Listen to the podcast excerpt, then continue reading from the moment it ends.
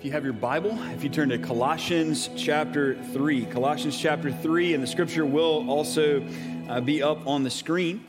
A few weeks ago, I had the privilege of uh, speaking each evening at our high school, our denomination's high school conference. It's called um, Horizon. And uh, being with those students, I, have never been the, the main speaker except for this year, but ordinarily I go uh, during the week to help teach seminars. So I teach four seminars over the course of the week in the summer. And being with high school students in our denomination always uh, is such a joy to me, and it always fills me with such hope uh, for our denomination and for the church in general.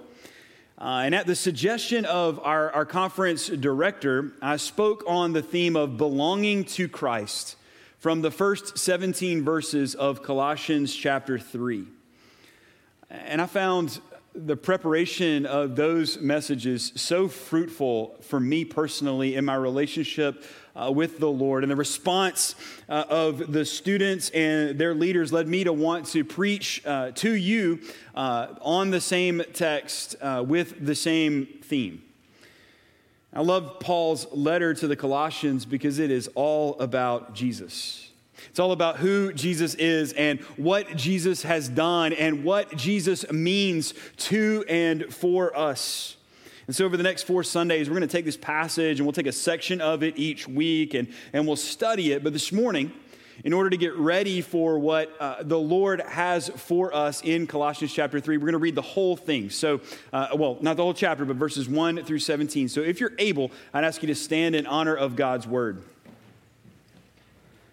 Colossians 3 1 through 17. If then you have been raised with Christ, seek the things that are above, where Christ is seated at the right hand of God. Set your mind on things that are above, not things that are on earth, for you have died, and your life is hidden with Christ in God. When Christ, who is your life, appears, then you also will appear with him in glory. Put to death, therefore, what is earthly in you sexual immorality, impurity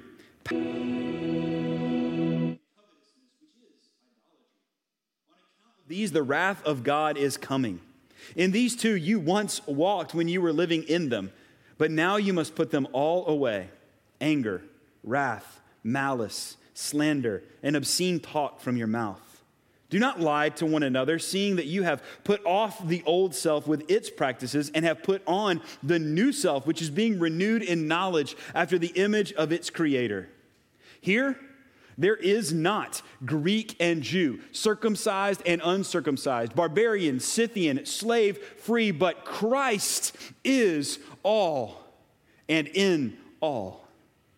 Put on then as God's chosen ones, holy and beloved, compassionate hearts, kindness, humility, meekness and patience, bearing with one another, and if one has a complaint against another, forgiving each other, as the Lord has forgiven you, so also you must forgive.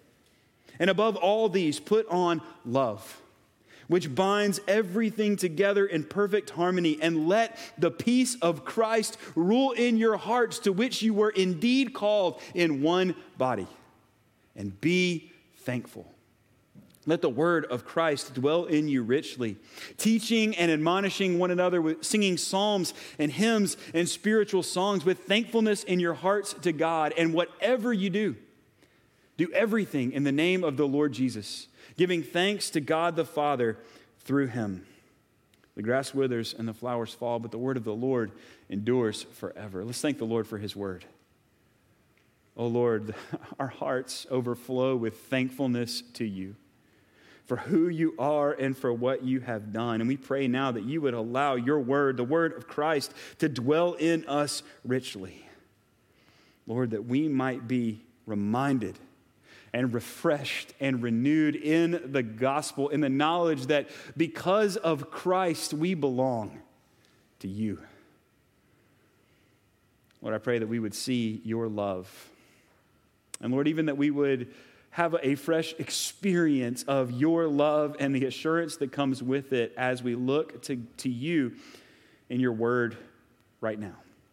We love you and we thank you. We expectantly wait for you to work in us. And it's in Christ's name we pray.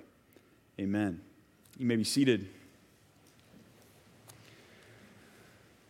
For as long as I remember, I have longed to belong. I have had this longing in my soul to belong. And honestly, for the first few years of my life, I, I felt like I did belong. My parents and my church did a great job making me feel known and making me feel loved and making me feel safe. But when I stepped out of that bubble, I found out pretty quickly that belonging is not automatic that love and acceptance can be withheld, that you can find yourself on the outside looking in pretty quickly, or even the object of ridicule if you're not careful. When I was in first grade, at our little church school. I was young for my grade. Uh, I, had a, I had a late uh, birthday, and so I was the youngest person in my grade. And uh, I made the mistake one day at snack time as we were all sitting around the table. It wasn't just my grade, it was multiple grades because we were such a small school. And I made the mistake uh, because I was younger for my grade, I, I still enjoyed uh, watching television shows like Mr. Rogers' Neighborhood and Sesame Street. And I, I brought up something that had happened with Big Bird and, and Mr. Snuffleupagus the day before. And I saw this friend, uh, one grade ahead of me, who I, I, really admired and, and trusted and liked. He made a face at me, recoiled from me, and said, You still watch baby shows? He laughed, and everybody laughed. And I know that it's a small and silly thing, but it was in that moment. That's why I still remember it. That it was in that moment that I realized that just being myself put belonging at risk. And so, very quickly, as everyone was hide behind, and I quickly made up a lie that uh, I had been uh, just in the room with my baby sister when she was watching Sesame Street and had seen this. Well, in those intervening years between that story and this next one, I began to learn in many ways that belonging is not automatic. And, and then I was on a, a, a trip with other students, high school and middle school students, and uh, we were all swimming in a lake. And, and up to that point, I, I, really had not ever given much consideration to my body or had any kind of uh, body image issues in particular, but I was swimming without a shirt like everybody else. And uh, at one point, we all kind of jumped up out of the lake and into a raft together, and there were a number of us. And again, a, a kid that I considered one of my best friends, someone that I liked and admired and trusted, looked at me and recoiled from me and pointed at my belly and said, Dude, you're fat. And I have worn a swim shirt ever since. It's a kind of mask that allows me to feel like the possibility of belonging and not being rejected and alienated because of who I am or, or what I look like is still a possibility. It's literally something that I can hide behind. And it's things like this through my childhood and my teen years that profoundly shaped me. I had this deep longing to belong, but I was steadily waking up to the realization that just me wasn't enough to merit belonging and escape rejection. So I, I, kind of began a quest to craft a, a version of me that would meet expectations, that would be found acceptable, that could be a, a part of something that would give me some sense of belonging.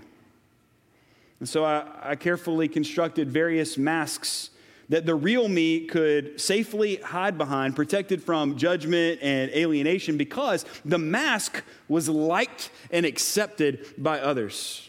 And I had different ones for different social circles and different areas of my life and different situations, all slightly varied to kind of fit where I was and who I was with.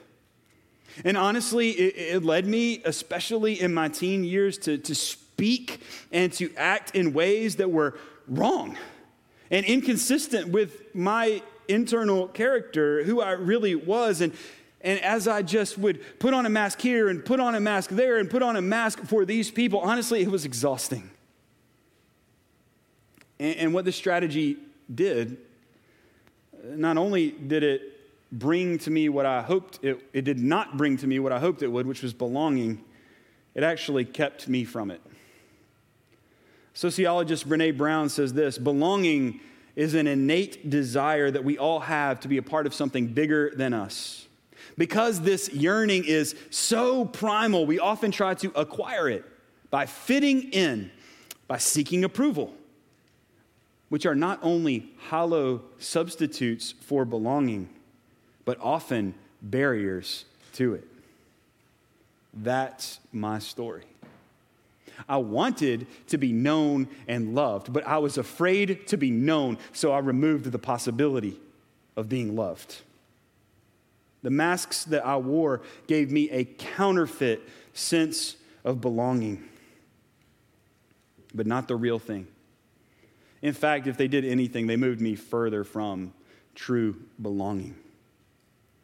And I wish that I could tell you today that that's just something that I used to struggle with, that that's something that is, is long in my past. But this reality is still with me. I still suspect that people, including you, a church that I love, I still suspect that you will reject me if you get a glimpse of the real me, like others in the past have. I fear that you will realize that I'm not actually confident, uh, but deeply insecure in many ways.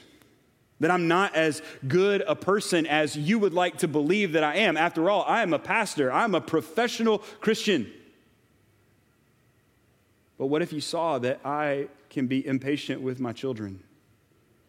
And how I can get unjustly frustrated with my wife?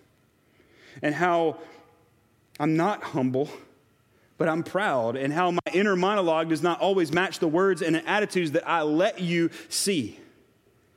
That I am, in fact, deeply sinful.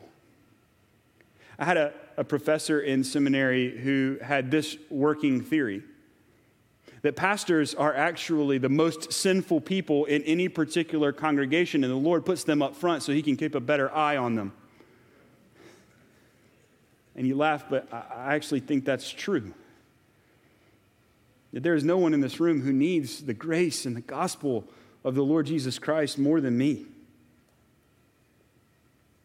I'm afraid that you will see that I'm not as smart or creative or fun or carefree as I wish that I were, or perhaps pretend to be. When I am with or in front of you, my longing to belong tempts me to portray an image, to put on a mask. And that longing to belong is not something that I think is exclusive to me. I, am pretty sure that you have that same longing. It comes naturally to us because we were created to belong. Almighty God made us for Himself. He made us in His image to enjoy His presence forever in perfect happiness and perfect holiness. And in the beginning, we had belonging. We knew who we were, and we could be with God and we could be with each other as we were. To the degree that Genesis chapter 2 says that the people God made were naked and they were not ashamed. We belonged. But we chose to break our belonging. We chose to go our own way. We rejected the God who created us and who loved us. We threw away our relationship with Him. And when God came down to speak to us about what it is that we had done, how did the first people react? Adam and Eve, who had known perfect belonging with God and with each other, who had enjoyed walking with God in the coolness of the day, who had enjoyed his presence and perfect happiness and perfect holiness, hid from the Lord. And they literally sewed together fig leaves and covered themselves up with them because of their shame. Through sin, we were alienated from God and from true belonging, and we have been ever since. And we now live in the tension between having been created for belonging and love and the sin and shame that keeps us from it. The hard truth is, the hard truth is the main reason we hide our true selves behind masks or fig leaves is not because people have rejected us in the past. It's really because we don't want to see what's actually there, so why would anybody else? There really is something to hide for all of us. We are all a mess.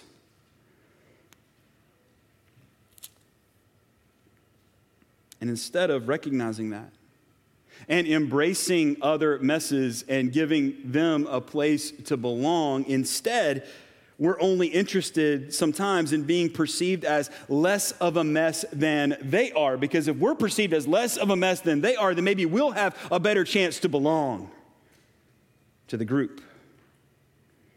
The other option is to push into our mess and to take our sin as our identity, to take pride in it and find community around it, which of course is another form of counterfeit belonging. It's just another mask. Yes, your sin is true of you, but it can't be who you are because you were made in the very image of God. Created to belong, but alienated by sin and because of sin from God and from each other. What hope is there? What hope is there for us to ever belong or ever have our longing to belong to be satisfied? Well, the scriptures tell us that there is every hope. That we have every hope. Why? Because Jesus loves us.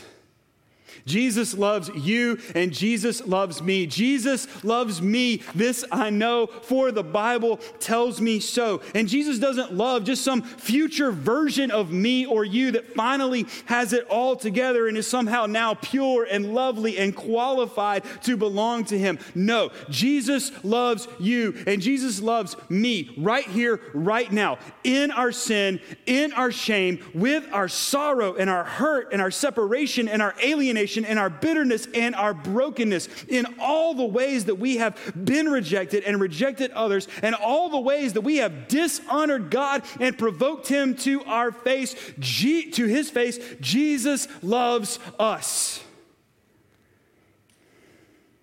Do you believe that? Do you believe that Jesus loves you as you are right now? I have come to believe and to know that I am far worse than I even realize, but also that I am infinitely more loved than I could possibly imagine. The way that we come to see and, and to embrace Jesus' love for us is to behold as often as possible how far he went so that we could know his love, so that we could know the belonging for which we were created. Jesus loves you so much that he who is eternal God left the glories of heaven and became eternally human, fully God and fully man, so that he could be your shepherd and your savior and your substitute, so that he could do for you what you could never do for yourself. And when Jesus was on the earth, he allowed himself to be tempted in every way as you are. But in every instance, he resisted sin so that he might offer to God his righteousness in place of your sin. So that he could offer his honorable record in place of your sinful record. In his earthly life, Jesus would never have a place to belong. This is illustrated by at his birth. He is in the small town of his family's line, and there's no room for him. So when he's born, he has to be laid in a feeding trough for animals. In his ministry, as he goes around preaching, he says this Foxes have holes, and the birds of the air have their nests, but the Son of Man has no place to lay his head. The Apostle John tells us that he came to his own people, and his own people did not embrace him. They rejected him, and they despised him, and they crucified him. Because he loves you and me, he went willingly to the cross where he not only endured humiliation and hatred from people, but the very justice of God that you and I deserve. Isaiah 53, 4 through 6. Surely he has borne our griefs and carried our sorrows. Yet we esteemed him stricken smitten by God and afflicted, but he was pierced for our transgressions. He was crushed for our iniquities. Upon him was the chastisement that brought us peace, and by his wounds we are healed. All we like sheep have gone astray. We have turned every one to his own way, and the Lord has laid on him the iniquity of us all. 1 Peter 2 24, he himself bore our sins in his body on the tree. 2 Corinthians 5 21, for our sake he made him who had no sin to be sin for us, so that we might become the righteousness of God. Here is the picture so that we might know true belonging and out of his infinite love for us, Jesus endured the rejection and the alienation and the humiliation that we had earned, crying out on the cross, My God, my God, why have you forsaken me? So that we could belong, Jesus was rejected. But it wasn't only in our place. Those who trust in Christ are placed in Christ so that his life becomes our life, and his death becomes our death, and his resurrection becomes our resurrection. His victory becomes our victory, and all his benefits, all of his benefits become ours.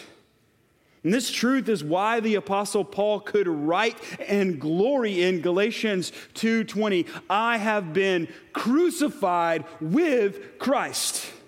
And it's why he could write again here in Colossians chapter 3 verse 1, if then you have been raised with Christ. The belonging that Jesus has won for you through his life and death and resurrection is it is inarguably the most complete and most intimate belonging possible because Jesus knows you even better than you know yourself. The things about you, the things about me, that would make other people recoil from us and flee from us. Jesus already knows. And what does he do? He embraces us and runs toward us instead if you trust Christ.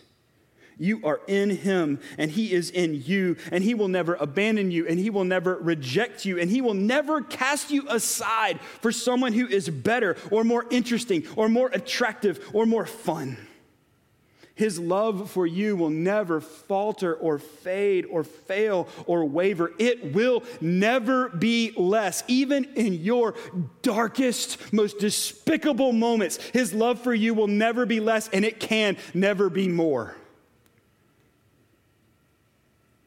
But I want to call all of our attention to the crucial word in this verse, and everything depends on it. It's the first word if. If then you have been raised with Christ.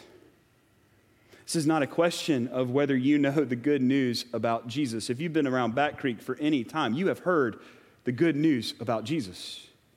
It's not a question of whether you intellectually agree with the facts about Jesus. Most of you do, or at least you're considering them. It's not a question of whether or not you can give me the right answers about what you believe in your mind. This is a question of whether or not you personally are in union with Christ by faith. It's a question of whether you are bound to him in his life and death and resurrection and belong to him because you have received him and are resting in him alone for your salvation. If you believe, you are in Christ. And the belonging that you were created for is yours. It cannot and it will not ever be taken away, no matter what. But we still live in a broken, fallen, difficult world. We are still sinful and we still experience rejection and alienation from other people. We belong to Christ, but our hearts and our minds struggle to grasp and to feel what is true. And I certainly wrestle with a continuing longing to belong that comes more from unbelief in the gospel than anything else. The root of my longing to belong is that I disbelieve that I really do belong to God, having been crucified and raised with Christ. And I would just ask you to do this with me. That today we would ask the Lord to assure us that we belong to Him and that he would overwhelm us with a sense of that belonging. See, we know what is objectively true that through Christ we belong to God. It's so difficult for us to subjectively experience this, but this is the ministry of the Holy Spirit to us. The Holy Spirit testifies to our spirits that we are children of God, that we belong. And I would just ask you to join me in praying this for us today, that the Holy Spirit would overwhelm us with a sense of assurance that we now and forever belong to Him. And let's ask humbly and expectantly for the grace that we need to connect what we know in our heads to what we need in our hearts. If you're here today and you do not yet know Jesus, the scriptures say that you were created to belong. And the one who made you loves you that he lived and died and rose again so that you might belong, so that you might be fully known and fully loved by God, that you might be his. And Jesus Christ is the answer to the deepest longings of your soul. And He is calling you right now. Come to Him, receive Him, surrender to Him, ask Him to save you. And from this moment on, you will belong. I recently asked a group of people, including non believers, but it was majority believers, when they most felt, I belong. And with my own story, their answers broke my heart. Things like this seldom. I thought I belonged, but it turns out that I was just useful. Every time I felt I belonged, it was preparation for rejection. I don't belong with anyone anywhere, and simply never. And I tell you that so that you know that if you have struggled with this longing to belong, you are not alone. And you don't have to spend the rest of your life wondering if and when you will ever belong. You belong right here, right now, to the person for whom you were created. And that doesn't mean that our longing will go away. We still live in a broken and fallen world. We still have to war against what is earthly in us. That's what this chapter tells us. It doesn't mean that things will automatically get easier for us. What it means is, Jesus Christ is the all surpassing treasure, and belonging to Him is everything. Belonging to Jesus is everything. It is what will sustain us when we feel like we don't belong or when we endure rejection and alienation and abandonment from others there is going to be a disconnect between the reality of what the gospel has made true that we belong to the Lord and how we feel because we are fallen and the world is fallen and people are going to sin against us and we're going to sin against people. And so we're going to have to fight our flesh and we're going to have to fight for a subjective sense of belonging through the ministry of the Holy Spirit, but also by declaring to ourselves again and again what is true, beholding again and again the grace and love and goodness of God in the gospel. And uh, we sing a hymn here at Back Creek that helps me fight for that sense of belonging and reminds me that belonging to Jesus, because he is the all surpassing treasure, is better than anything else. And I learned it in, in a little bit more archaic language than we usually sing it in, so uh, forgive me for that. But it goes like this Jesus, I my cross have taken, all to leave and follow thee, destitute, despised, forsaken. Thou from hence my all shall be. Perish every fond ambition, all I've hoped or sought or known. Yet how rich is my condition. God and heaven are still my own. Let the world despise and leave me. They have left my Savior too. Human hearts and looks deceive me. Thou art not like them untrue. Oh, while thou dost smile upon me, God of wisdom, love, and might, foes may hate and friends disown me. Show your face, and all is bright. Go then, earthly fame and treasure. Come, disaster, scorn, and pain. In your service, pain is pleasure. With thy favor, loss is gain. I have called thee Abba, Father. I have stayed my soul on thee. Storms may howl and clouds may gather, all must work for good to me. We who believe belong to Jesus. But our sense of belonging is something that we sometimes have to fight for by declaring truth to ourselves or even to the enemy. And I just want to put a weapon in your hand to fight for, on the basis of the gospel, your sense of belonging to Christ. It's Heidelberg Catechism, question number one. And so I'll ask the question and ask you to help me with the answer. Uh, it's in your bulletin, but it's not complete. So if you'll just uh, uh look on the screen for this answer and hear these words. What is your only comfort? Not, not what is a comfort to you that is added to the other comforts that you have. No, what is the only comfort? What is your only comfort in life and in death? That I am not my own, but belong, body and soul, in life and in death, to my faithful Savior, Jesus Christ. He has fully paid for all my sins and has set me free from the tyranny of the devil. He also watches over me in such a way that not a hair can fall from my head apart from the will of my heavenly Father. In fact, all things must work together for my salvation. Because I belong to Him, Christ, by His Holy Spirit, assures me of eternal life and makes me wholeheartedly willing and ready from now on to live for Him. I just ask you to join me in, over the next four weeks in memorizing this question and answer so that together we can fight for the belonging that in Christ is ours. And yes, I feel and sense the irony of a bald man reading about how God can't allow, I mean, a hair can't fall from my head apart from God's will. And yet still I know that I belong. If then you have been raised with him, have you been crucified and raised with Christ?